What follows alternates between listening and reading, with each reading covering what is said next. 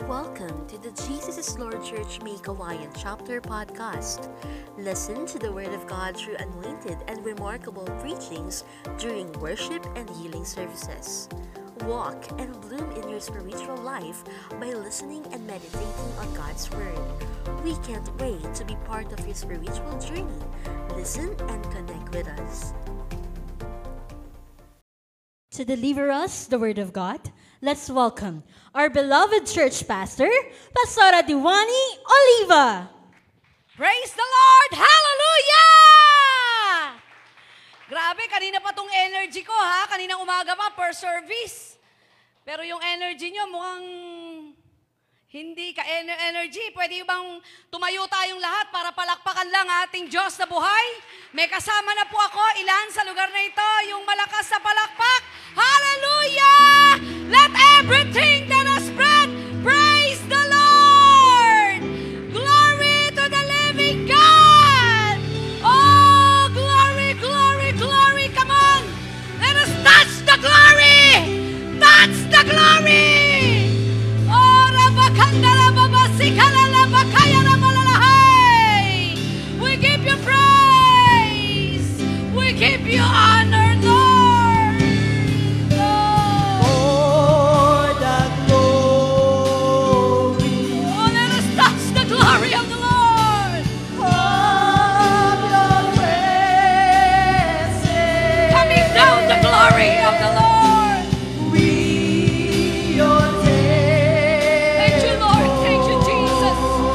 Ang kilabot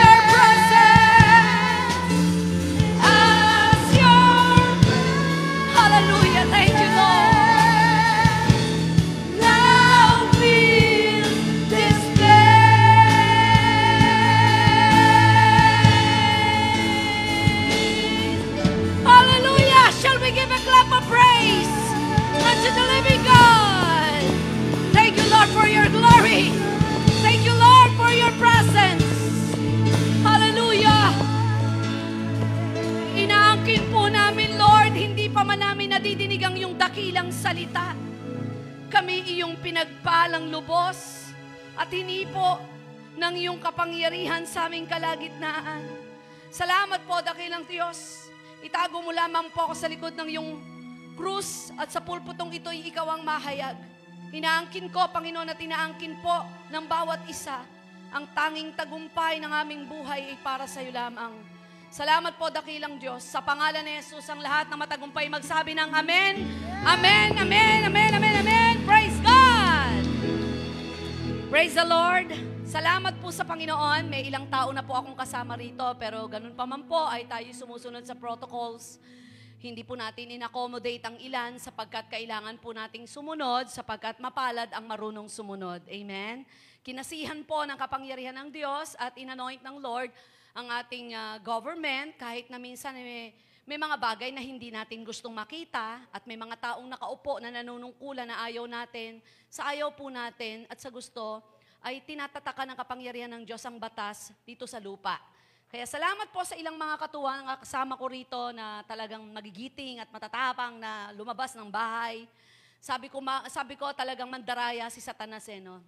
Gusto tayong pahintuin. Bakit kaya ang mall puno? Ang palengke puno? Ang sabungan puno? Ang pilahan ng loto puno? Pero ang simbahan hindi mapuno-puno ngayon. Pinipilahan yung mga libreng bigas at talagang nagkakatumba-tumba sa pagpila. Kapag may ayuda, talagang nagkakagulo. Pero bakit po ganon? Ano? Pag simbahan ay talagang antindi ng protocols, hindi pwedeng mabuksan basta-basta ang simbahan. Hindi naman ho tayo nagre-reklamo, nagtataka lang at nalulungkot lalo na sa mga nasasabik sumamba sa Panginoon. Salamat na lamang po sapagkat nangyari po ang pagsubok nito sa ganitong kapanahunan kaya hindi mapapahinto ang ating pagsamba. Hindi mapapahinto ang ating pagpupuri, hindi mahihinto ang pakikinig ng kanyang dakilang salita. Paboritong paborito ko tong ilustrasyon na to eh. Pasensya na kung paulit-ulit. Kapag ka ho paulit-ulit ako, ibig sabihin talagang sobrang rema nito. Meron pong isang matandang kristyano na talagang mapanalanginin. Nadidinig niya ang tinig ng Diyos at talagang sa tinig ng Diyos siya po ay laging nagtitiwala. Kaya naman matagumpay ang kanyang buhay kristyano. Pero dumating sa point na nanaginip siya at dinig-dinig niya ang tinig ng Diyos. Sabi niya, sa gilid ng bahay mo ay may malaking bato. Itulak mo iyon. Dinig na dinig niya. Ah, sa, dahil po sa nakasanayan niya na, na lumalabas at pumapasok ng bahay, ah, napansin niya may malaking bato nga sa gilid ng kanyang bahay. At nadinig niya ang tinig na itulak daw. So hindi siya nag-atubili, kinabukasan ng maaga, hinihanda niya ang kanyang sarili, itinulak niya ang bato. Tinulak niya ng ilang oras, pero hindi umuusad, umuuga man lang ang bato. Kinabukasan ay sinubukan niya, ganun pa rin, hindi umuuga, hindi umuusad ang bato. Isang linggo niya na tinutulak, hindi umuusad, hindi umuuga ang bato. Isang buwan na, dalawang buwan, tatlong buwan, hanggang sa umabot ng anim na buwan, ang tiyaga niya. At malungkot na malungkot na humarap sa Panginoon, sabi niya, Panginoon, siguro nagkamali lang ako ng dinig. Bakit nga ba ipipilit ko ang sarili ko? Pinatutulak mo sa akin yung bato, pero walang nangyari. Tuwan-tuwa po ang Panginoon na sumagot sa kanyang, ano ba ang gusto mong makita? Eh, hindi man lang ho umusad, hindi man lang ho umuga. Ang sabi ng Panginoon, ano ba ang instruction ko? Hindi ba sabi ko, itulak mo lang. Hindi ko sinabing paugain mo. Pero ang benepisyo ng anim na buwan mong pagtulak, tingnan mo ang muscle mo. Tingnan mo ang katawan mo. Tumibay ang baga mo. Dahil araw-araw ka ba naman tumulak ng bato, ibigay mong puwersa ng lakas mo, lumakas ang resistensya mo. Mga kapatid, may mga pagkakataon sa buhay natin na pilit nating inaalis, pero bakit ayaw tayong ialis ng Diyos doon? Sitwasyon na tilabaga na trap na tayo. Sitwasyong nasasaktan ka na, nahihirapan ka na, pero bakit ayaw ka pang ialis ng Diyos doon? Mga kapatid, baka ang gusto ng Panginoon ay tumibay ka, tumatag ka. Hindi ka inilalagay ng Diyos sa sitwasyon o mga pangyayari, mga pagsubok at digmaan ng buhay para inisin ka lang ni Lord. God is a God of purpose. God is a God of plan and God is a God of objectivity. Life is a series of problems and testing. Nadinig nyo na yon? Ang buhay ay serye ng pagsubok at pagpapala o blessing and testing. Sapagkat kapag ho tayo ay nasa gitna ng pagsubok, i-ready mo na ang sarili mo. Dahil ang kasunod ng pagsubok ay pagpapala. Walang sinubok, bumagsak ka man o hindi. Hindi gaya ng mga estudyante nung araw. Talaga naman, ang grade ko noon, umaabot ng 72. Tapos biglang lalanding sa fourth, sa fourth, ah, sa fourth grading. Bigla na lang ina 90 para lang mabawi. Dapat 75, 75 dapat eh. Pero si Lord, iba grading sheet ni Lord. Iba siyang magbigay ng grado sa'yo. Bumagsak ka man, bumigay ka man, panalo ka pa rin hanggat hindi ka umaayaw. Don't ever quit. Everybody say, don't ever quit. Ang labanan ng buhay ay hindi po palakasan ng score. Padamihan ng mga ginawa sa Panginoon o kaya'y paramihan ng alam sa Biblia. Hindi iyan ang labanan ng buhay kristyano. Kundi sa kabila ng digmaan at labanan na nangyayari sa buhay mo, nagpapatuloy ka ba? O nag-lockdown ang lahat, eh lockdown na rin ang pananampalataya mo? Nagkaroon ng pandemya, nagkaroon na rin ng pandemya ang spiritual life mo. Move on kapatid and don't ever quit. Hebrews chapter 6 verse 12 to 18. Are you ready? Amen sa isa ho na sumagot. Are you ready?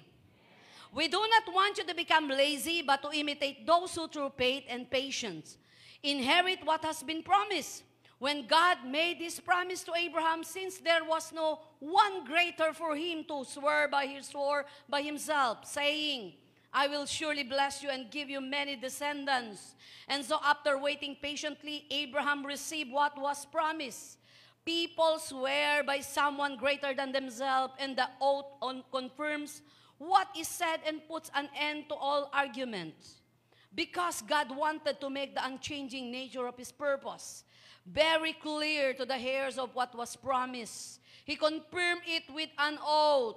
God did this so that by two unchangeable things in which it is impossible for God to lie, we who have fled to take hold on the hope set before us ma- may be greatly and encouraged. The Lord will bless the reading of this passage.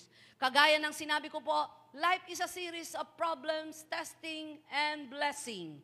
Ang buhay po ay hindi ka tayo makatataka sa mga pagsubok na ito sapagkat alam naman po natin, balikan po natin ang nakalaan, nakaraan, throwback po tayo. Ang daigdig na ito'y pilit kinukurap ni Satanas. Ninanakaw ang mga bagay at mga pangyayari na dapat sana'y mangyari pero dinidelay ng demonyo at ninanakaw niya ang mga dapat na dapat po sa atin. Sapagkat naparito ang kaaway para magnakaw, magwasak at sumira. Ay yung tatlong weapon niya na yon ay gagamitin niya para mapahinto ka. Para mapahintong yung pag-asa kay Lord. Para mapahintong yung pananampalataya. Para huminto kang magmahal. Para lumagay ka sa kalagayang talunan ka. Pero kapatid, hindi yan ang disenyo ng Diyos sa iyo. Life is an endurance race that's filled with challenging circumstances.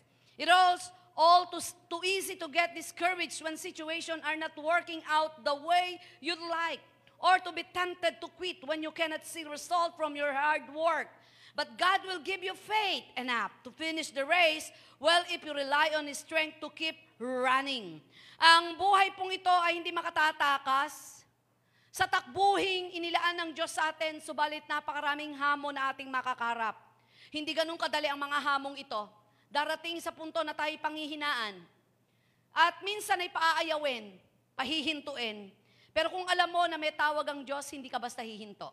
Hebrews chapter 12 verse 1 says, Therefore, since we are surrounded by so great and cloud of witnesses, let us also lay aside every weight and sin which clings so closely, and let us run with endurance the race that is set before us. Sabi po dito, tayo po ay napapaligiran ng mga taong nakatingin. Na itong mga taong ito ay titingnan ng iyong pananampalataya mo. Kaya sa ating pagtakbo, hindi ka dapat tumakbo na meron kang bigat na bigat na dala. Ano po? Hindi ka makatatakbo ng maayos. At kung ano man ang sitwasyon at pagkakalagay sa iyo sa kalagayang yan, ano man ang naging dahilan pinintulutan ng Diyos, wala kang magagawa kundi tanggapin yan at kayanin sa tulong at biyaya ng Panginoon. May kanya-kanya tayong personal na dalahin at digmaan ng buhay. At pinahintulot ng Diyos yan at inilaan sa iyo para iyan ay trabahuhin niya sa buhay mo na pan, panghawakan mo ang pananampalatayang meron ka. Sa totoo lang, ako bilang kumadrona, kayang-kaya kong magpaanak nung araw. Pero hindi ko kayang bumunot ng ngipin. FYI, kumadrona ako, hindi ako dentista. Inilagay ako doon sa sitwasyong yon. Yon ang, na, yon ang pinaglagyan ko. Kaya yon ang kaya kong gawin. Ganon din po sa buhay natin. Hindi tayo makapipili ng paglalagyan sa ating sitwasyon. Ano, may nagawa ka ba? Napigil mo ba pandemya? Wala tayong nagawa. May mga pangyayaring hindi mo kontrol na talagang ipakikita ng Diyos na siya lang ang kumukontrol. Ang buhay ay puno ng digmaan at labanan na kung wala ka sa Diyos, bibigay ka. Kaya napakahalaga na ang buhay natin nakaangkla sa pinagmumulan ng pananampalataya. Dahil kapag ikaw ay may pananampalataya sa Panginoon, walang digmaan ang buhay na di natin makakaya. Umiikot lang naman yung digmaan na yan sa relasyon, sa pisikal, sa financial, na mga pangyayari sa buhay natin. Salamat sapagkat napakabuting Diyos na meron tayo. Hindi siya nanatili sa langit para iligtas tayo. Pwede niyang gawin yun eh. Pwede naman tayong iligtas na hindi na siya bumaba. Nagkatawang tao siya. Kaya higit niyang nauunawaan ang nadarama mo. May emosyon siya. Nagkaroon ng emosyong tao. Nagkaroon ng kaisipang tao pero Diyos na totoo.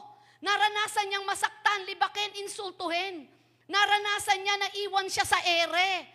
Na mga panahon na ipapako siya sa krus, nasaan ang limang libong pinakain niya? Nasaan ang mga taong pinagaling niya? Nasaan ang ginawa niya ng himala? Lahat sumisigaw, crucified Jesus! Kaya alam niya ang labanan na meron tayo. Walang hindi naliligid sa Diyos. Hibik, hikab, alam niya. Buhok nalalaga sa tumutubo, alam niya. Wala ka pa sa sinapupuna ng ina mo at hindi pa nagkakatuluyan ng mga gulang mo. Alam niyang isisilang ka sa araw ng kapanganakan mo. Kaya hindi tsamba, kahit cesarean section ka pa, ang birthday mo. Amen? He knows everything about you. Alam niya na kapag ka ikaw ay binuntal ng pagsubok, alam niya yung load limit of temptation dapat para sa'yo. Ang problema, quit ka ng quit. Marami kasing kristyano, ang kaya ng labasan, exit. Puma, po, ang kaya niyang, ang isang pinto lang ang kanyang pinasukan, entrance and exit. Nakalulungkot po na nilalagay natin ng Diyos sa kalagayang hindi niya alam ang nangyayari sa buhay natin. Nakalulungkot po na parang hindi tanaw ng Diyos ang ating palabigasan, ano? Handaan nga na hindi naman prioridad pinuntahan ni Lord para paramihin ang alak dahil mapapahiya sila. Amen ba? Pwede namang hindi i-prioridad ng Lord yun. Kasal na kayo, kahit anong chismis pa yan, okay lang. Sige, total kayo magsasami. Kasi ngayon, magpakasal ka, hindi naubusan lang ng pinggan, ha, chismis ka na, pinaisbo ka pa. Uh, you cannot please everybody.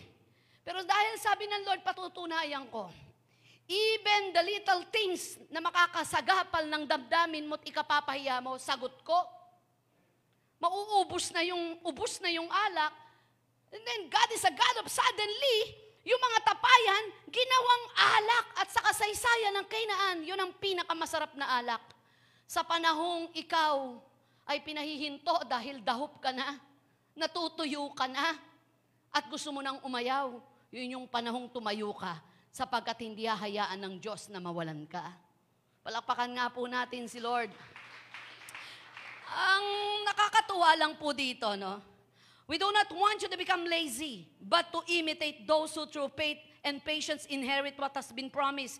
Binanggit po dito si Abraham sa ating binabasang passage. Kagaya ng pinag-usapan natin last Sunday. Si Abraham ay isang napakagandang halimbawa ng pananampalataya na pinangakuan ng Diyos na magiging lahi mo'y sindami ng bituin sa langit, sindami ng buhangin sa karagatan, pero sa kalagitnaan yon ipinangako sa panahong baog si Abraham at ang kanyang asawa ay menopause na. Siguro, kaya nga natawa si Abraham eh. Trivia lang, ang unang natawa si Abraham, sumunod tumawa si Sarah. Dahil alam na alam nila sa sarili nila. Pinagtawanan nila ang pangako ng Diyos. Ilan po sa atin na pinangakuan ng Diyos pero nagtawa lang, ako magkakaroon, ako ibebless. Tsura kong to. Ilan mo sa atin na minaliit ang kayang gawin ng Diyos sa kapwa niya? Kaya wag natin tuldukan ang pwedeng gawin ng Diyos sa ating kapwa. Baka higitan ka niyan. Dahil ang Diyos ay makapangyarihang Diyos. Specialty niyang gumawa sa kalagayang hindi kayang gawin ng tao, ay kayang gawin ng Diyos. Namangha, di po ba? Grabe yun, ha? Sa panahong walang-wala, bini, sabi ko nga, ako, ako, siguro pag-uusap nito mag-asawang ito, kasi may mga mag-aasawang hindi natin madidinig ang usapan nila, eh, di ba, no? Di ba, Jeff? May mga usapan kayo, bulungan lang kayo, eh. Pero kunwari nadinig ko yung usapan ni Abraham at ni Sarah. Siguro sabi ni Abraham, paano babes? Sweetheart, sweetie pie, love, ikaw na lang ang bebe ko. Baka tawagan na lang bebe ko. Eh, wala tayong baby, day ikaw na lang bebe ko. Ang dami nating blessing. Let's enjoy life. Sky's the limit. Kung ano gusto mong kainin, enjoy na lang natin. Natanggap na nila eh. Pero hindi tanggap ng Lord. Kung okay na kayo dyan, hindi ako okay dahil hindi yan ang disenyo ko. Pinagtagal ko para mas maluwalhati ang Diyos is not by might nor by power, but by the Spirit of the Lord. Ang dami kasing Kristiyano na kapag may naabot, kala niya, siya yun. Oo, lakas mo. Eh, sandali lang tanggalin ng Diyos ang lakas mo, wala ka na eh. Kaya lahat ng biyaya at pagpapalang meron tayo, malaking kinalaman ng Diyos. Lalo naglilingkod ka pa, lalo nagiging matapat ka. Hihigtan ng Diyos ang hindi kayang ibigay ng sino man para patunayan niyang, I am the Lord, that God who do everything. Kaya kong gawin ang lahat ng bagay. Imagine that. Si Abraham lang ang pinangakuan, nadamay pa si Lot. Dumikit lang si Lot kay Abraham. Natalsikan ng pagpapala. Napansin niyo yun? Alam niyo, kapag tayo'y pinagpala at patuloy na sumunod at may mga taong sumusunod sa iyo, kahit sabihin hindi ka pastor, nadadamay sila sa biyaya. Gusto niyo bang magkadamay-damay na ng pagpapala? Eh, di ba?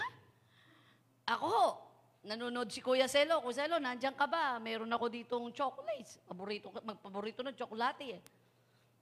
Di ba, eh, marami na eh. Sino unang maiisip mo? Kayo ho, kapag sumusobra pagpapala nyo, may gusto kang bigyan, sino unang naiisip mo? Di ba yung madalas mo makita? Di ba yung madalas na nakadikit sa'yo? Alam nga naman yung isang taon na muna, limot na limot mo na bigla. Ay, ano na yon na grabing blessing na yon. Matagal na matagal na panahon. Maiisip mo ba na pinagpala ka, limpak-limpak yung biyaya mo, maiisip mo yung lumipat ng ibang church para bl- bless? Di ba hindi? Ang ibe-bless mo yung nandyan. Si Lot laging nandun kay Abraham. Dinamay, nadamay ng pagpapala. Kaya kapag tayo'y pinagpapala, maraming nadadamay. Kapag tayo'y pinapalo, maraming napapalo. Nadadamay, ganun lang yun eh. E, biro mo umakyat itong si... Sino kinain na isda? Si Jonah, Tarsis, biyahing Tarsis. Dapat biyahing Ninibe, buro mo isang barko yung madadamay. Kaya napakahalaga na hindi represent natin ang ating pamilya, ang ating sambahayan, ang, ang lahat ng ating mga kaibigan, i-represent natin ang Panginoon sa buhay ng bawat isa. Marami na po ngayon gusto nang sumuko. Totoo po yan. Ako bilang pastor, dami ko na enkwentro sa mga text, messages, counseling. Counseling ko po, umaabot ng limang oras. By call, by video call. Ang kadalasan talagang ang kanilang mga laman ng puso ay gusto nang huminto. Life is an endurance race that filled with the challenging circumstances. Ito'y punong-puno ng, ng sitwasyon, nakaka-challenge. Ilang puntos po. Some ways you can persevere through tough times in your life. Number one, think about the importance and potential in each new day. Remember that you're alive for a purpose and that God is always present with you. Uh, salamat sa Lord, ano po. Nagising tayo isang umaga. Isang malaking pagpapala. Napakalaking pagpapala sa akin ng 2021 na ito sapagkat nung magkasakit si Pastor Jan, ang dami kong ginusto. Pero nung siya'y papasok sa life and death situation, lahat ng ginusto ko, sinabi ko kay Lord, mas gusto ko pa rin ito. Walang iba kundi ang asawa ko. Handa akong ibalik lahat at ibigay kung kanino man. Ibulong mo lang sa akin kung kanino ko ibibigay ang mga gusto mong ibigay sa akin. Kapalit ng buhay ng asawa ko. Pambihira si Lord. God is a God of full of surprises. Hiningi ko lang ang kagalingan ng asawa ko, pero lahat ng ginusto ko ay binigay niya. Malaman po natin ang higit na kailanman na kayamanan ng tao hindi ang mga bagay na panandalian lamang ng bigay na minsay magpapahamak pa sa'yo. Ito yung buhay na nakalaan para kay Kristo. Ang buhay ay punong-puno ng layunin, kapatid. Hindi pahabaan ng buhay, hindi pa galingan, hindi pa husayan, kundi may sangkap bang layunin yan na galing po sa Panginoon. Think about the importance and potential in each new day. For we know that all things work together for good for those who love the Lord. Romans 8.28 Kung may mga bagay man pinapahintulot ang Diyos, sitwasyon na pangyayaring ayaw mo, pinahintulot yon sapagkat iyon ay makabubuti sa'yo. Kung ano't sino ka man sa tagumpay na ito at katatagan ng buhay mo, pasalamatan mo ang nagpatatag sa'yo. Tama ba ako doon? Kung ano man ang naging dahilan kung bakit ka ganyan katapang at katatag, balikan mong panandalian pero wag mong tambayan. May mga taong nanakit sa'yo, nang insulto sa'yo, naging daan para tatagan mong buhay mo sa Diyos, pasasalamatan mo pa yon. Because open times, trials, testing can turn to a big blessing. Amen ba doon? Kaya napakalaga na yung sinasabi po ng 1 Corinthians 9.24, Do you not know that in, in, in a race, all the runners run, but only one gets the prize? run in such a way as to get the prize. Um, ang obserbasyon ko lang pag nagdadrive si Pastor Jan, hindi siya maka-join sa amin kapag nagsa-sightseeing kami. Pag kami nakaupo na, saya namin, uy, uy, sale pala doon, uy, meron na palang ganito dito, uy, bukas na pala yung mall, uy. Siya diretso lang, hindi siya pwedeng makitingin. Kasi or else, ilang minuto lang na tumingin siya sa tinitingnan namin, babangga siya. Do not be distracted. Kapag ikaw ay tumatakbo, tinat tinatakbo mo ang layunan ng Diyos. Lahat ng kaway ng kaaway, do not be distracted. Si Elisha, kung nagda- nagpa-distract siya, sabi ng mga taong, ba't ka ba sunod na sunod dyan kay, kay Elijah? Biro mo, eh, naging ali-alipin ka niyan. Huwag kang magulo. Di ba sinaway niya? Eh, kukunin na yung guro mo, huwag kang magulo. Kaya nung si Elijah ay nilipad ng kapangyarihan ng Diyos, ang hinihingi lang ni Elijah, I want a double portion of your anointing. Kung hindi siya nakatingin, dahil hindi niya alam kung kailan ira-rapture eh, kaya lagi niyang tinitingnan sa Elijah, baka mawala. Baka hindi makuha yung un- mantle of anointing. Kaya nang lumipad sa himpapawid ng apoy ng kapangyarihan ng Diyos, literally, spiritually, kitang-kita ng dalawa ni Elisha. Kaya sabi niya, Hey, I want a double portion of your anointing. And then ano ginawa? He catch the anointing. Mga kapatid, just focus. Look unto Jesus, the author and the finisher of our faith. Don't ever quit. Kang aayaw, huwag kang hihinto, huwag kang titigil, huwag kang susuko. Sa Diyos lang tayo susuko. Yung iba sinukuan na ng katinuan eh. Dahil po inayaan niyang tumambay siya sa problema. Napansin niyo, serye lang ah. Pelikula, pansinin mo, kunwari mamamatay yung bida, sa bandang uli, panalo rin. Yung pala, akala mo nawala. Kunwari, nalunod, yung pala, may, paikot-ikot na lang. Yung pala, may sumagip na mangingisda, pinatira ng matagal. Na-transform ang mukha, nagigante, doon sa mga umape. Panalo, ganun din naman eh. Nawawala tayong bigla, bakit? Nawawala tayo sa secular, tinatransform tayo ng Lord at pagbalik mo, nandoon ang malakas na galaw at kilos ng Diyos. You have to continue to move. If you are still alive, that means you still have fight left in you. Pansin nyo, boksingero. Hanggat hindi po tinatapos ang laban, walang ra- 12 round. Kahit duguan na yan, sarado na mata. Hanggat hindi pinatitigil ng referee, tatapusin niya yung 12 round. Sapagkat ang isang mahusay na boksingerong pinadala sa ibang bansa, dalawa ang layunin niya, hindi lamang ipanalo ang laban, kundi tapusin ang laban. Kaya kahit bugbog sarado na, proud na uuwi yan. Oo, malungkot ako natalo, pero proud akong tinapos kong laban, hindi nga lang nanalo. Salamat na lamang ang labanan dito sa lupa ay hindi labanan ng iskora ng tao. Kasi ang tao, iiskoran ka sa mali mo eh. Kapag ka mali ka, iskor mo na yon. Pero ang Diyos, ang dami na nating mali. Hindi ka binabantayan sa mali mo. Amen? Hindi ka 12 round lang kay. Hindi ka minamaliit ng Diyos. Ang laki-laki ng tingin ng Diyos sa'yo. Kaya wag mong maliitin ang Diyos na meron ka at wag mong maging maliit ang tingin mo sa sarili mo. You have to continue to move whatever happen. Magtuloy-tuloy lang po sapagkat may pagpapala sa nagtutuloy-tuloy. May biyaya sa nagtitiis. May malaking gantimpala sa marunong magsakripisyo at nagtutuloy sa paglilingkod sa Diyos. Palakpakan natin si Lord. Praise God. Don't blame God for bad things that happen to you. Marami pong Kristiyano gumawa ng palpak na magkaroon ng consequences. Sasabihin niya, Lord, ba't ka naman ganon? Unfair naman, Lord. Sasabihin pa natin yung mabubuting ginawa natin. Wala naman tayong mabuti na galing sa atin eh. Sabi nga nung awit ni Pastor Joey, ano pa ba ang bibigay ko sa'yo na galing din naman sa'yo? Ano ba meron ako? Nagaling din sa akin? Ang buhay po natin ngayon ay bunga ng desisyon natin sa nakaraan. Ako naniniwala kaya ka naka-checkered ngayon, Elijah, yan ang pinili mo. O diniktahan ka ng mga nakapaligid sa'yo na isuot mo yan. Pero nagdesisyon ka pa rin magpadikta ka. Kaya ngayon naka-checkered ka. You get my, my point? Kung ano man po tayo ngayon ay dinikta man min, ni, nino man yan, desisyon mo pa rin na napadikta ka. Dahil ang buhay punong-puno ng desisyon. At kailangang tama ang desisyon mo at matatama lang yan kung nakalinya ang buhay mo sa Diyos. Dahil hindi lahat ng gusto mo ay gusto ng Diyos. At hindi lahat ng maganda sa paningin mo ay maganda sa paningin ng Diyos. Amen po ba? Nasa panahon po kami ngayon na namimili, nag enjoy kami ng mga anak ko, mga asawa ko, ng asawa ko, ni-enjoy namin.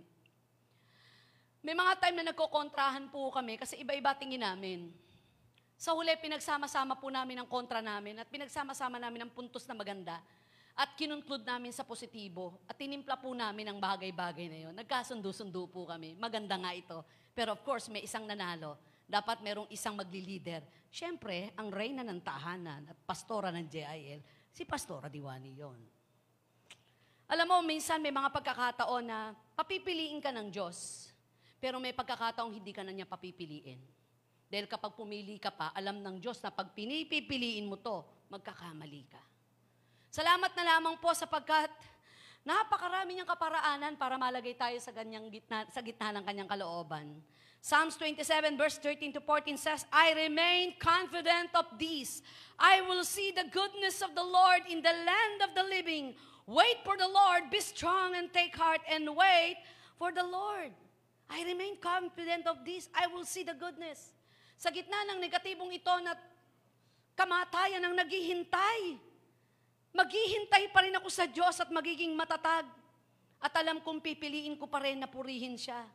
Understand that God never causes suffering but sometimes allow it to occur as a natural consequences of our fallen world. Wala naman taong di nagkamali, di ba? Walang taong hindi nagkasala. Ang problema lang sa maraming tao ay tumatambay sa pagkakamali. Tumatambay sa pagkakasala. Pati ang mga pagsubok at problema, kaya hindi tayo makaahon kasi hindi natin nakikita yung learning. Lagi may learning. Lagi pong may learning. James chapter 1 verse 3, For you know that when your faith is tested, your endurance has chance to grow. For you know that when your faith is tested, itetest yung faith natin. Titingnan yung pananampalataya natin kung yan by fake faith. O ikaw ay merong talagang by faith, the Lord will provide. Pero ang totoo nun, may naasahan ka. Nagagalawan tao sa'yo. Na merong pwedeng gamitin ng Diyos para sa pangangailangan nyo. Dapat niyong malaman na nagiging matatag ang inyong pananampalataya sa pamamagitan ng mga pagsubok. In other words, the testing of our faith strengthens our character and it teaches us how to persevere as we wait on God in the midst of hardship and or adversity. Our faith is tested in many ways, but tests and trials is just one of the, the vehicles that God uses to do just that, just that test our faith. God will allow pain and suffering to come our way to not only test our faith, but to strengthen our character. Temptation, on the other hand, is a choice. Yung tukso, kapag iyan ay umayon ka, pinili mo na yon. Pero yung pagsubok na hindi mo naman gusto, yun ay dadaan to mold your attitude and character. Gusto ko bang mamatay nanay at tatay kung magkasunod? Hindi ah. Gusto ko bang magkasakit ang asawa ko? Hindi ah. Gusto ko ba na yung barbershop namin, dalawang taon nang hindi nagpa-function because of this pandemic? Hindi ah. May mga hindi ka gusto pero dumating. Pagsubok yan, pagpapala yan. Dahil gustong pakita ng Lord, I will tested. Itetest ko yung faith mo. Wala kang kinalaman dyan. Pinahintulot ko yan para tingnan hanggang saan ka mananampalataya. Sa awa at biyaya ng Diyos, dalawang taon na po kaming malang negosyo. Hay nako, alam nyo ba na naka-trivia lang, naka, nakapundar po kami ng walong barbershop for the record. Nasara ho yun ang hindi bankrupt. Dahil po, dahil lang po sa nagkakasala po ang asawa ko dahil nagkakaroon ng pandaraya at pinagpray na lang namin sa Lord hanggang sa naging isang barbershop. Eh, akalain mo bang kung kailang wala kang barbershop ngayon, biniyayaan ka ng Panginoon ng bagong tirahan? For the glory of God. For the glory of God. Sa panahong yung mga taong inaasahan na akala mo ay gagamitin para magkaroon kami ng sariling tahanan at magagandang gamit, ay nawala. Kaya purong-purong sa Diyos ang kapurihan at kalwalatian. Kapag nakikita nating may inaalis ang Diyos, ibig sabihin, gusto niyang paglagyan ng bago para makita ang kalwalatian ng Diyos. Ang galing ng Diyos eh, di ba? Hindi natin siya pwedeng sisihin. Don't blame Him. Nung mamatay ang nanay at tatay ko, I don't blame God. Di ko sinabing, Lord, naglilingkod ako sa iyo, ba't di mo pinagaling, ba't di mo binuhay? Nung dumating ang iba't ibang mga sakuna at pagsubok ng buhay ko, ayaw kong sisihin siya. At dumating sa punto na tila bang napakaraming sunod-sunod na ang sinabi ko na lang ay, Lord, baka naman po napipilitan na lang kayong gamitin ako.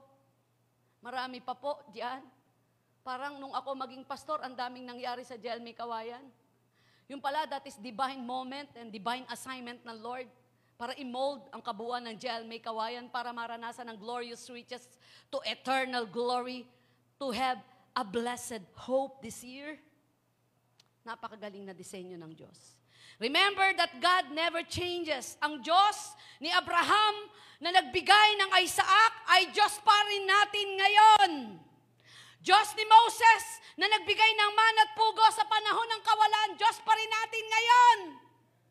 Ang Diyos na nagbigay ng biyaya at pagpapala na limang libong tao ipinakain sa kapanahunan ni Heso Kristo na panahon din natin ngayon ay nagpapakain sa gitna ng pandemya, Diyos pa rin natin ngayon. Walang pagbabago. Nagbago ba, Diyos? Jowa mo lang yung nagbago, pero ang Diyos hindi. Asawa mo lang yung nagbago, kaibigan mo lang yung nagbago, pero ang Diyos hindi. Hebrews 13 verse 8, Jesus Christ is the same yesterday, today, and forever. Although life circumstances constantly change, God remains the same and you can always count on Him. Numbers 23 verse 19 says, God is not man that He should lie or a son of man that He should change His mind. Has He said, will He, will He not do it? Or He has spoken and will be He not fulfill it? Pag nangako siya, gagawin niya. Hindi pwedeng ibitin ka niya, hindi ka niya pwedeng ilaglag. Sinabi niya yon, Diyos ang nangako at hindi napapako kailanman ang gusto ng Diyos na gawin niya sa iyo. Amen? Walang interruption. Hindi pwedeng hindi kikilos ang Diyos sa panahong kailangan natin. Hindi ka pa nga humihingi, binibigay na. Siya ang Diyos na kung saan ay hindi kumukupas ang kapangyarihan. Trust in God's wisdom. Manatili po tayo at mamagtiwala na matalino ang Diyos. Kaya-kaya niya yan. Ubus na po ba ang kaparaanan natin? Said na po ba ang kakayanan natin? Lanus na po ba ang lahat ng meron tayo? Said na po ba tayo? Gusto mo nang uminto? Si Lord, hindi ka hinintuan, kapatid. Huwag naman ganyan. Huwag ganon. Hindi tayo hinintuan ng Diyos eh. Tinapos, tinapos niya yung ano eh, no? 39 lashes. Hindi lang yun ha. Habang papunta siya dun sa dakong papatayin siya, nilalatigo siya, walang hinto, nililibak, pinagsasalitaan ng masasama, binibintangan. Eh, may time, may, may ano eh, may time eh. Hindi niya bininto. Inakyat niya pa rin ang Golgotha at nagpako, pinapako siya doon. Tayo, humihinto na agad, konting saling lang, no? Konting saling lang. Ako, iniling ko lang, maligtas sa'yo kung mapunta sa impyerno eh. Pabasa ba naman sa akin noong una? Makaboborn again ko lang. It's all about books ng impyerno. Eh. Takot na ako eh. Mapaso lang ako eh. Natatakot ako eh. Pirituhin mo pa ako sa impyerno. Yun lang ang motivation ko. Parang motivation ng pamangking ko nanonood ngayon. Kasi minsan pag may okasyon tayo, good for leaders, workers lang yung pagkain. Yung pamangking ko, hindi mapapasok. Ilan taon ba si M nun? JM ba yun si M? Seven years old. Siya isa sa pinakabatang in-interview kung maging worker. Sabi niya sa mama niya, bakit ayaw kong papasukin? Sabi ni mama niya, hindi ka worker. Basta, hindi ako alis. Mag-worker ako para makakain ako. The rest is history. Yun lang yung unang naging motivation. Eh ngayon, iba na motivation na dinig nung mag-preach. Sabi nung pamangking ko, pag ako'y pinatigil mo sa pag-aaral, para mo na rin akong pinatigil sa pag Pag ako'y pinatigil mo sa paglilingkod, para mo nang pinatigil ang pag-aaral ko. Eh mas matan, pinakabunso ay nag-isip na na gusto ko pag nagpamilya ako, makikita pa rin ako naglilingkod kay Lord. Kinakalabit po ako ng asawa ko. Di ba ganyan-ganyan ka nun? Bata pa ako, wala pa ako, hindi ko nga alam sino magiging jowa ko eh. Inisip ko na agad, basta Lord, pag nag-asawa ako, makikita pa rin ako naglilingkod sa iyo kasama asawa ko. Motivation nun, makakain lang. Bandang uli, binago ng Diyos. Alam mo kung ano nagmo-motivate sa iyo, yun ang magpapatakbo ng buhay mo. Takot akong pumunta ng impyerno. Grabe, tong ganda kong to. Pipirituhin mo lang. Joke. Di ba? Eh, totoong totoo, impyerno. Yun nga lang mawalan ka ng pera, yung pag mababaw ka kay Lord at wala kang Diyos, parang impyerno na buhay mo. Diba? Di ba? Naalala niyo yung merong batang nawawala? Iyak na iyak sa palengke. Sabi nung pulis, o ba't ka umiiyak? Nawawala po ako. Utal eh. Saan ka ba nakatira? Sa impyerno po.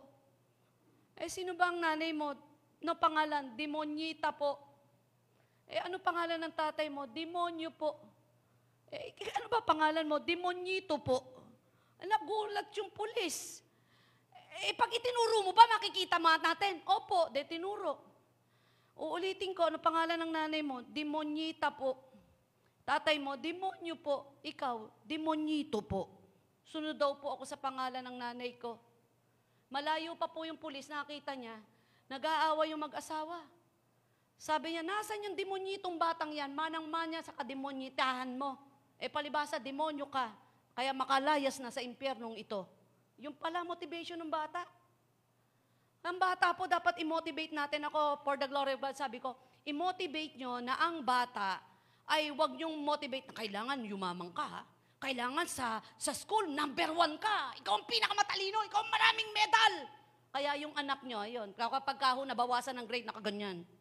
Galit sa mga kaeskwela. Competitive. Di ba? Competitive. Para pag nalamangan, ang lungkot-lungkot, ang lata-lata, para may cancer. Bakit hindi nyo i-motivate ng tunay na kaligayahan? Ba't hindi natin i-motivate na anak, alam mo, lahat ng bagay niya sandali lang. Pero galingan mo para kay Lord. Para every time na may natatanggap ka, at yun lang ang binigay ni Lord, give thanks and praise Him. Amen ba? Bata pa si Kai, um, sikat nun, umuwi eh. Tuntua eh. Mami, may reward ako! Eh kasi lag, nagbibigay, no, uwi, wala siyang award na gano'n. Sabi ko doon sa teacher, bigyan niyo man lang kahit best smile. May iyak yung anak ko eh. Kasi umiiyak, wala daw siya sabi. Galit na galit. Di na ako papasok. Di na ako papasok. Ayaw. Kinausap ko, ma'am, di naman sa palakasan. Mas maganda ma-motivate ang bata. Umuwi, ang saya-saya. Mami! Laki, sinlaki ng plato eh. Oh. Pero ibinigay sa kanya, pauwi na. Nakalagay ng best smile. Hindi naman niya nababasa, best smile. Wow, sabi ko, ikaw lang ba may pinakamalaking ganito? Opo, mami, talo ko sila lahat. Ako pinakamalaki. Sabi ko, eh, siyempre, Christian ka eh. Ngayon, alam na ng anak ko, anak, dahil sa mami yung kaya kami award na kasing laki ng plato. Three years old ka. Ah, napakahalaga po na ang motivation po natin. Eh, motivation, alam natin hindi magpapabaya ang Diyos. Gumulong-gulong man ang mga planeta sa daigdig na ito, ang Diyos ay mananatiling Diyos. Magtiwala tayo sa galing, talino at husay ng Diyos na may kapal na nilalang ang langit at lupa at kaya tayong baha- buhayin sa anumang kaparaanan niya. Amen! Palakpakan po natin si Lord. But the wisdom from above is first pure, then peaceable, gentle, open to reason, full of mercy, good fruits, impartial and sincere. Proverbs chapter 3, verse 5 to 7, trust in the Lord with all your heart, do not depend on your own understanding. Dahil mas magaling at mas matalino pa rin si Lord sa'yo. Kahit isipin mong maganda yan, mas maganda pa rin ang plano ng Diyos. Kahit na mag-isip ka ng iba't ibang uri ng kaparaanan, iba pa rin ang paraan ng Lord. Dahil magaling ang Diyos umayos ng lahat ng bagay. View God as a master of sculptor. Isaiah sculpture. Isaiah 64 verse 8. But now, O Lord, you are our Father. We are the clay and you are our potter. We are all the work of your hand. Napakagaling ni Lord na humugis eh, no? Magaling siyang mag, ah, maglilok ng daigdig na ito kasama po sa buhay natin. Nilililok tayo ng Diyos ayon sa nais at gusto niya. Hindi mo maisip yung kanyang paraan para ilusot ka sa sitwasyong hindi mo kayang lusutan at dalin ka sa mabiyayang kaparaanan na mabibigyan ng kapurihan ng Lord. Tama po yung Isaiah 55 verse 8 and 9, His thought is higher than our thoughts, His way is higher than our ways. Kaya napakahalaga po na sa buhay ito na maging matatag po tayo. Tapangan po natin. Huwag tayo maging duwag na humarap sa anumang laban ng buhay. Para namang ang tapang-tapang mo, Pastora, duwag din po ako. Salamat lang may backer ako. Walang iba kundi si Lord. Nandyan si Lord. May alaga po akong aso. Maliit lang po yun eh, si, yung aso namin. Pag dinadala ko po yun sa subdivision, malakihan ang mga aso doon eh. Talaga naman po, ang problema, mga nakatali po yung mga aso. Talaga kung angilan yung aso ko. So, napansin ko dun sa aso ko, may pagkapilyo. Nakatali po yung kapitbahay naming malalaking aso. Ang gagawa niya, lalapitan niya pa. Makikipagtitigang ganyan. O, de, galit na galit yung malalaking aso. Eh, nakatali, walang magawa. Gigil na gigil. Kitang-kita po namin ang kapilyuhan ng aso namin. Nak- nakatitig na ganyan. And one time, sinama po uli ni Pastor Jan, may nakawalang aso. Nakahawak po si Pastor Jan sa kanya. Alam niyo, ginawa ng aso namin. Kinahulan ang kinahulan yung malalaking aso. At nung alam niya, nasa likod niya, ang may-ari sa kanya, hinabol niya yung malalaking aso. Tuwan-tuwa ako si Pastor Jan, sabi niya, tinalo ni Kali yung malalaking aso. Sabi ko, bakit? Akala niya, nasa likod niya pa ako. Nung makita nung aso namin, na huminto lang si Pastor Jan at siya'y nagtatatakbo, nung makita niya wala si Pastor Jan, bumalik siyang ganun. Saan siya humugot ng tapang? Saan siya humiram ng tapang? Alam niya, nandito, bossing ko. Alam niyo, sa totoo lang, kung hihiram tayo ng tapang sa Diyos, huwag tayong hihiram ng tapang sa alak. Huwag tayong hihiram ng tapang sa pera na hawak mo. Tapang ka kasi marami kang pera eh. Tapang ka kasi laki bahay mo. Tapang ka, may connection ka, eh. may kilala kang pulis. Tapang ka kasi kinikilala ka dyan eh. Tandaan nyo, kapag hinihiraman lang po natin eh, tapang na panandalian lang, bandang huli kakatayin po tayo ng sarili nating tapang. Have courage, Hebrews 13 verse 6. The Lord is my helper, I will not be afraid. What can mere mortals do to me? God will sometimes ask you to, to, to do things that make you uncomfortable and may you been alienate a friend or family member if you deliver a message from God's Word. Kadalasan po kapag dala mo yung salita ng Diyos, nagte-testimony ka, minsan matatakot ka eh, dahil baka mamaya di ka paniwalaan eh, di po ba? At minsan hindi nila maiintindihan ang galaw ng Diyos sa iyo, yaan nyo na. At minsan may mga sitwasyon at pangyayari na talagang iparerelisa ang pananampalataya nyo. Yan nyo na, malaga, kilala ka ng Diyos. Courage doesn't mean you don't get afraid. Courage means you don't li- let fear stop you. Ang tunay daw pong tapang, eh yung hindi ka natatakot, hindi daw po yun. Ang tunay na tapang daw po ay yung hindi ka napahihinto ng takot sa buhay mo. Hindi ka na napapahinto. Hindi ka aayaw kahit na may nakatatakot. Psalms 118 verse 6. The Lord is on my side. I will not fear. What can man do to me? May hangganan po ang lakas ng tao. Ano po? Ako talagang sobrang matatakotin ko. Diyan nagmana sa akin si Paskay. Para ang dami kong natatakutan. Sasabihin ng tao, iisipin ng tao. Pag nagkamali ako, ayoko-yoko magkakamali. Ang dami kong pinalagpas nung araw na magagandang oportunidad na pwede naman pala magkamali, cute naman pag nagkamali. Di ba? Naalala ko na naman yung eat all you can namin eh. Di ba? Pagkakakain, meron hong kulay green, wasabi. Wasabi ba yon? Wasabi. So, merong isang mamahaling eat all you can. Merong isang dating worker natin na gusto ko i-bless. So, dinate namin.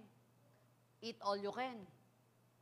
Tapos nakita ko, kumuha siya ng isang platitong wasabi. Sabi ko, kumakain ka ba niyan? Opo, paborito ko to. Sabi ko, eh, masama lasa niyan. Di, oh, paborito ko to. Sabi ko, ah, okay, eh hindi ba, iyon eh, hindi naman ho kinakain ng direkta. Alam mo, ginawa. Nakatitig po akong ganyan. Kinutsara. Kutsara ginamit, ah, hindi kutsarita. Kinain ganon.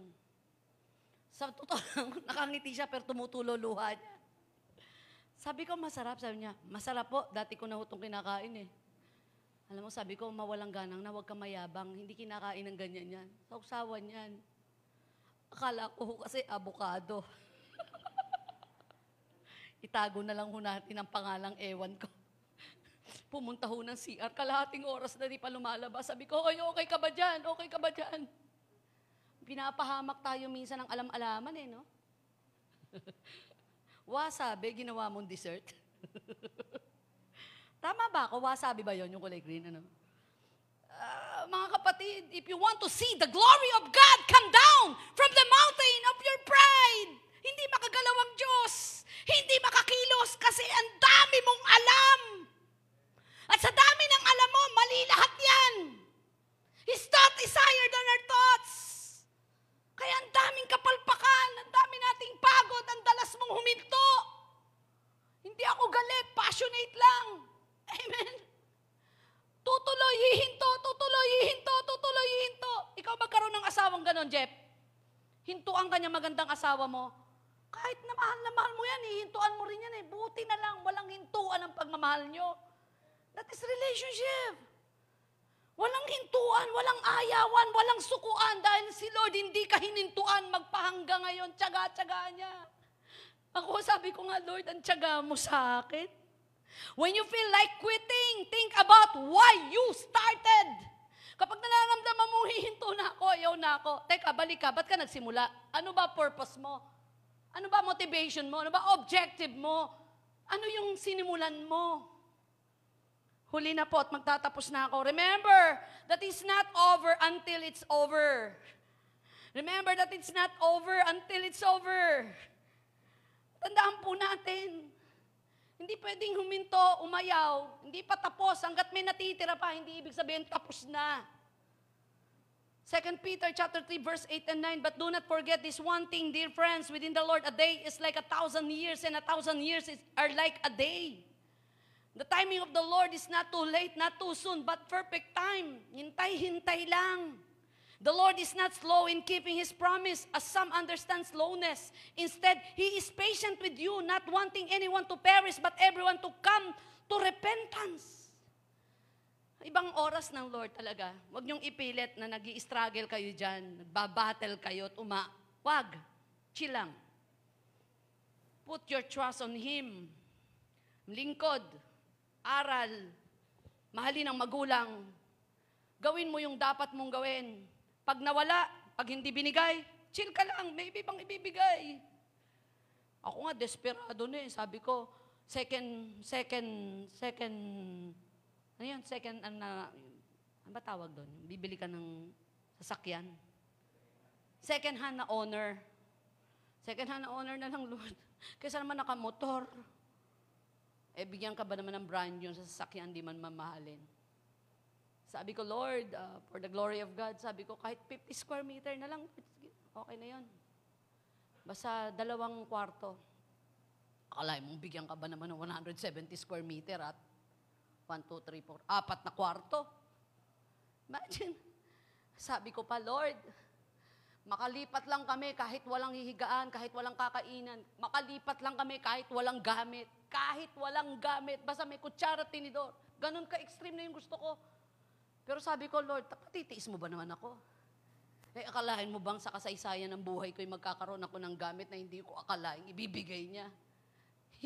Tinuro ko lang ng tinuro.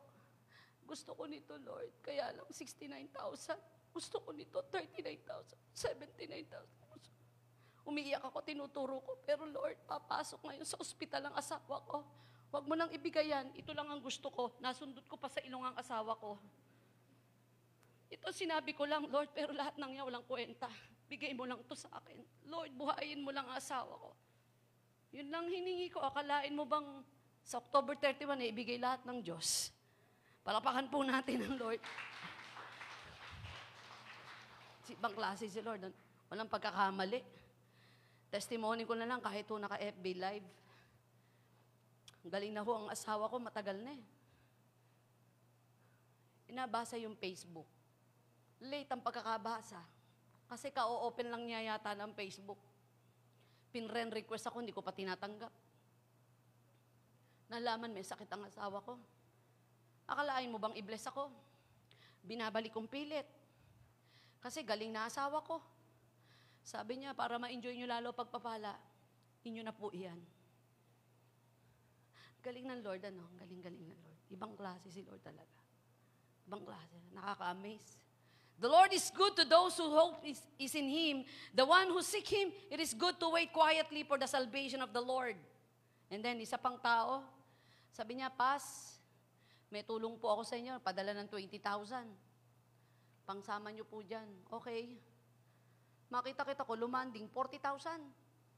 Sabi ko, nadoble po yung bigay niyo. Sabi niya, Naku po, pambayad ko sa apartment niya, pangbili ko po ng ganito yan, pang ganito ko po.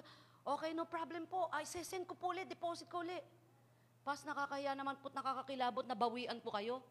Hindi ho lahat ng pagkakamali ay talagang mali. Nagkamali lang ako ng pindot yan, intended na pagpapala nyo yan. Minsan, papahintulutan ng Diyos ang di mo inaasahang sitwasyon at pagkakataon, lumanding lang ang pagpapala para sa'yo. Palakpakan po natin si Lord. Sabi ng doktor, para to- to- totally healed ka na at di ka na ma-opera, one year magagamot ka. Sabi ko, Lord, Sabi ng Lord, eh di ba pinagaling ko nga? Iaayos lang, gagamitin ko medicine, gamot. Sabi ko, one year yon Para ako naguhulog. Salamat sa Lord dahil may kinausap na tao at sinabing sagot ko, ang isang taong gamot mo. Imagine that. Titigil pa ba ako? Lubog na lubog na ako sa tanaw ng utang na loob kay Lord para gantihan ko siya na wala naman akong pwedeng igante kundi paglingkuran ng Diyos na buhay na kailanman na hindi namatay. Isang beses lang na buhay na muli para gawin ang mga bagay na gusto niyang gawin sa buhay ng bawat isa. Kapatid, don't quit. Don't ever quit! May ginawa na ang Diyos at may tatapusin pa ang Diyos sa buhay mo. Kung ikaw ngayon ay pinagaling ng Panginoon o nasa gitna ng banig ng sakit karamdaman at nanganganib ang iyong hanap buhay, don't ever quit. Nandyan ka sa sitwasyong gayan para patunayan ng Diyos na ang Diyos ay buhay. In conclusion, you cannot quit being a Christian. Once a true Christian, always a Christian. You did not earn it. It was a free gift of salvation given if you trusted Jesus' finished work on the cross as payment for all your sin. However, too many quit being Christ-like. Sabi ng book of John 10, 28 to 29, And I give unto them eternal life, and they shall never perish, neither shall any man pluck them out my hand. My Father, which gave them me, is greater than all, and no man is able to pluck them out my Father's hand. Kapatid, don't ever quit. You almost there. Hindi pa tapos si Lord. May kaya pa siyang gawin kung wala ka nang kayang gawin. May pag-asa sa Panginoon at at ang pag-asang yon doon mo simulan. Mamuhunan ka sa pag-asa sa Lord. Puhunanin mo ang pagtitiwala. Kumapit ka sa kanyang salita. Humawa ka sa kanyang pangako. Ipunin mo ang lahat ng lakas na meron ka at ibigay mo lahat sa Diyos at lahat ng kaya mong iniisip mong gawin. Ibaba mo sa krus at ang Diyos ang mag-take over sa lahat ng ito. Tapat ang Diyos, hindi kanya iniwan. Um, hindi ko mo nasusugatan ka, hinto ka na. Hindi ko mo nabigo ka na, hinto ka na. Si Lord ang unang nasugatan, hindi, ka, hindi siya uminto. Offended si Lord, pero hindi uminto. Ikaw ba naman ang pagsabihang takaw yan? Belzebum yan. Pagbintangan ng kung ano-ano, pero hindi siya huminto. Nahihirapan at nasusugatan na. Pero nagpapatuloy pa rin nagmamahal si Lord. Ang galing-galing ng Lord. Shall we all rise? Let us worship the Lord. Ito po ang aming awit ay panalangin sa iyo, Panginoon. Mamasdan ang iyong kaganda. Give you praise, Lord. Nais kong manahan sa piling mo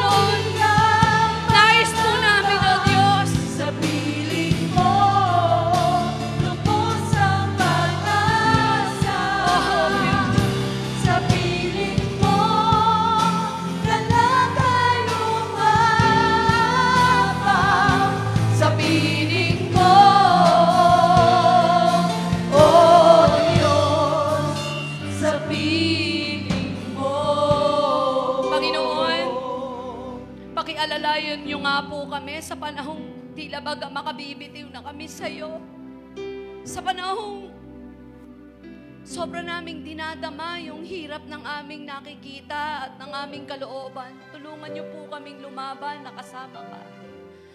Turuan at tulungan niyo po kaming magtiwala sa iyong salita at panghawakan ng lahat ng ito. Dakilang Diyos na puno ng pag-ibig, pag-asa at pananampalataya, nagsusumamo po kami na kami po ay hawakan mo. Lagay mo po kami sa iyong bisig. Itago mo kami, Panginoon, sa iyong pagmamahal. Kalingain mo ang lahat ng nakakaabot ng mensaheng ito. May sakit karamdaman na sa gitna po ng discouragement, disappointment man, Lord. Nasa gitna ng kalituhan ng kaisipan, Lord, we pray, oh God, touch them, Lord, touch us, oh God. Maging ang ilang kasama ko rito, Lord, nagtitiwala po kami na kaya mong gawin ang di namin kayang gawin. Salamat po, Panginoon. Inaangkin po namin ang kagalingan emotionally, mentally, spiritually. Sapagat iba ang klima sa langit, iba din ang ekonomiya sa langit. Kaya mong pagpalain ng iyong mga anak hindi ayon sa nangyayari sa daigdig na ito. Kaya mong lumikha ng sitwasyon at pagkakataon upang patunayan mo na kaya mong magpala, kaya mong magkaloob, kaya mong magbigay. Hindi mo kami tinatalikuran sa gitna ng aming mga pangangailangan. Diyos ka na nagpapatawad. Diyos ka na nagbibigay ng lahat na mabubuting bagay. Kaya sa iyo kami, O Diyos, lumalapit. Hinihiling ang kagalingan ng lahat ng uri ng sakit karamdaman, maging ng kapanatagan at kapayapaan ng puso. Salamat po, dakilang Diyos. Minsan pa, dideklara namin, Lord, na sa piling mo lamang kami, Panginoon, patuloy na makararanas ng biyaya at pagpapalain